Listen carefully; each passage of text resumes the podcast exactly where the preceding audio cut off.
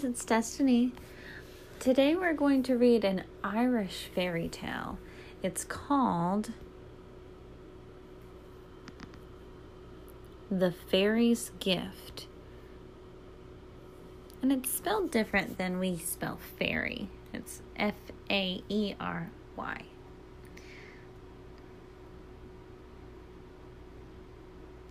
Once upon a time, and it wasn't my time and it wasn't your time. It was a time when life was much simpler than it is today, and magic was easier to find. In such a time, there lived a woodcutter. He lived with his wife and his old mother and father in a small cottage on the edge of a forest. Now, the woodcutter and his wife had been married for a very long time. More than anything else in the world, they wanted a child of their own. But the years had come and the years had passed, and never did the soft cries of a baby come to that house, or the sound of footsteps pittering and pattering on the stairs. And if it wasn't bad enough, never having what your heart desires, there was also the problem of the woodcutter's mother. Once she could see as well as you or I do, but then as time passed, her eyes grew dim and hazy until finally, like a dark cloud moving across the sun, her eyesight was gone. Day in and day out, she would sit rocking in her chair beside of the fire, the world about her like a curtain of darkness. How the woodcutter wished that he had a child. And now he wished that his old mother could see again. He could have wept, but there was no time for tears. Life was hard. Old man poverty sat on the doorstep and snatched away everything good that came their way. The cupboards were often bare, and their cottage was pricked by the bite of cold and the pinch of hunger. Every day the woodcutter would swing his axe over his shoulder and head into the forest. There he would gather bundles bundles of wood to be sold at the market. It was hard and heavy work. On one such day, the woodcutter stopped for a moment and rested upon his axe. He gazed up into the sky, and there he saw a hawk circling above him. The hawk was hunting, and the woodcutter looked at the ground about him, trying to spy what it was that the hawk had sighted within its keen eye. The woodcutter blinked in surprise. He could see a very small man dressed in ragged clothes, trying to hide under a fallen log. The man was hardly as tall as the woodcutter's hand. He was wearing a rough brown suit and was desperately trying to press himself between the ground and the log. It was a fairy! The woodcutter remembered how his mother had talked about the kindly, had talked so kindly of the fairies when he was just a young boy. Without thinking, he stooped down and picked up a stone, then threw it at the hawk. He didn't want to hurt the bird, he just wanted to scare it away from its prey. The hawk gave a cry and flew away. The woodcutter then turned back to the fallen log. The small man stepped out from, its, from his hiding place and gave the woodcutter a nod. You have saved my life, and for that I am most grateful. In return, I'd like to give you the only thing I've got. The ferryman reached into his pocket and stepped forward. There, sitting snug in the palm of his outstretched hand, glowed a single wish. Take this gift and wish for what your heart desires, said the small man. The woodcutter carefully lifted the wish into his own calloused hands. It was the most beautiful thing that he had ever seen.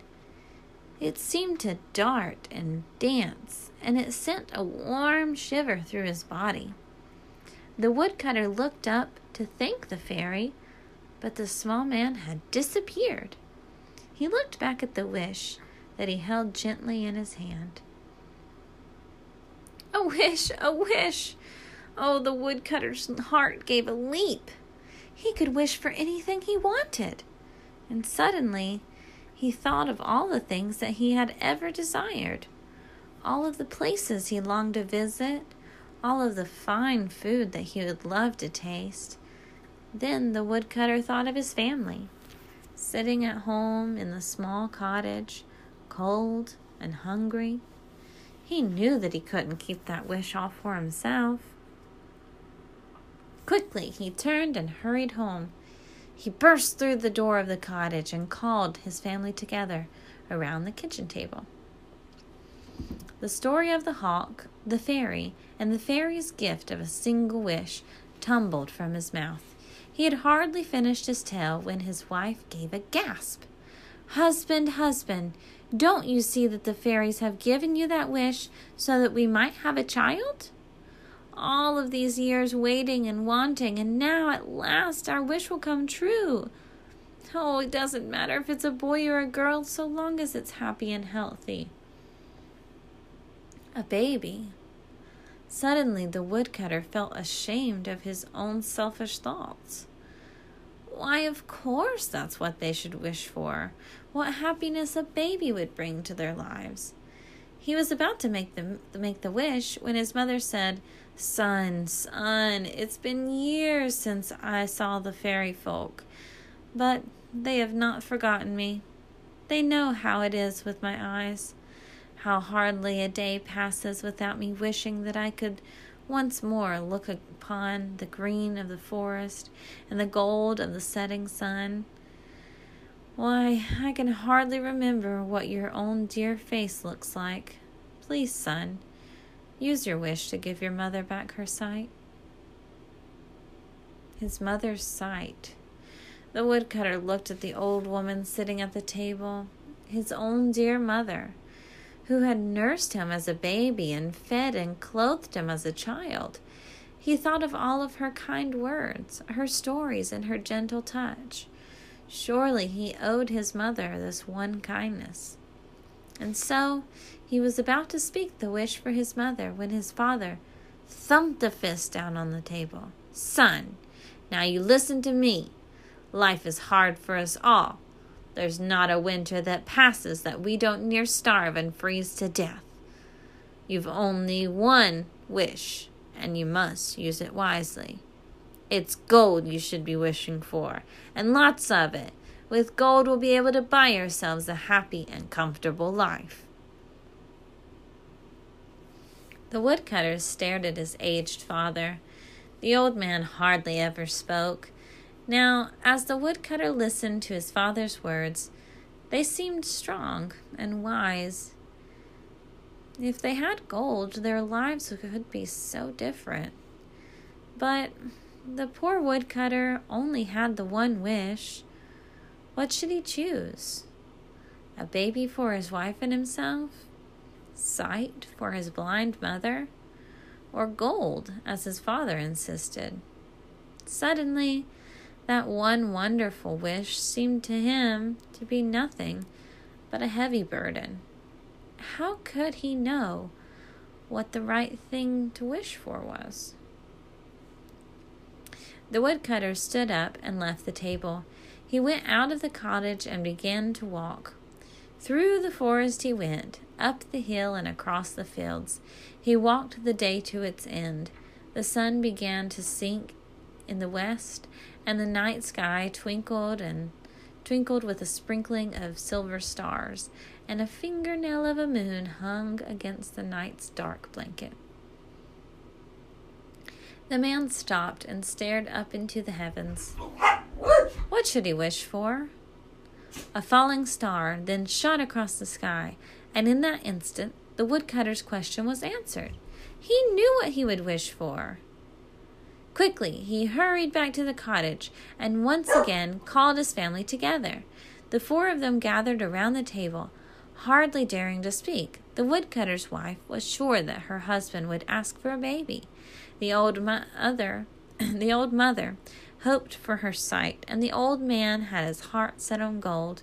The woodcutter stood up and said, I've made my decision, and my wish will be this.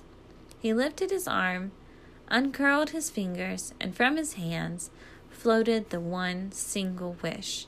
Its light illuminated the dark little cottage and filled the four people with a gentle warmth.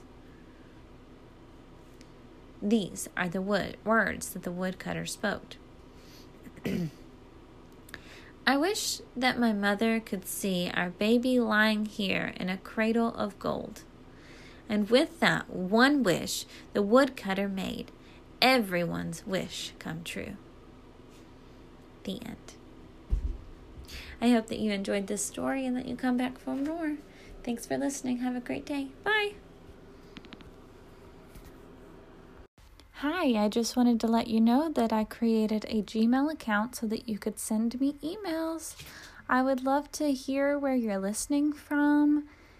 Anything that you would like to tell me, I'm open to, to reading your emails about it. And also, if you have any book recommendations, I would love to hear them. I'm going to let you know what it is right now. Are you ready? It's the title of the podcast Beloved Children's Books at gmail.com.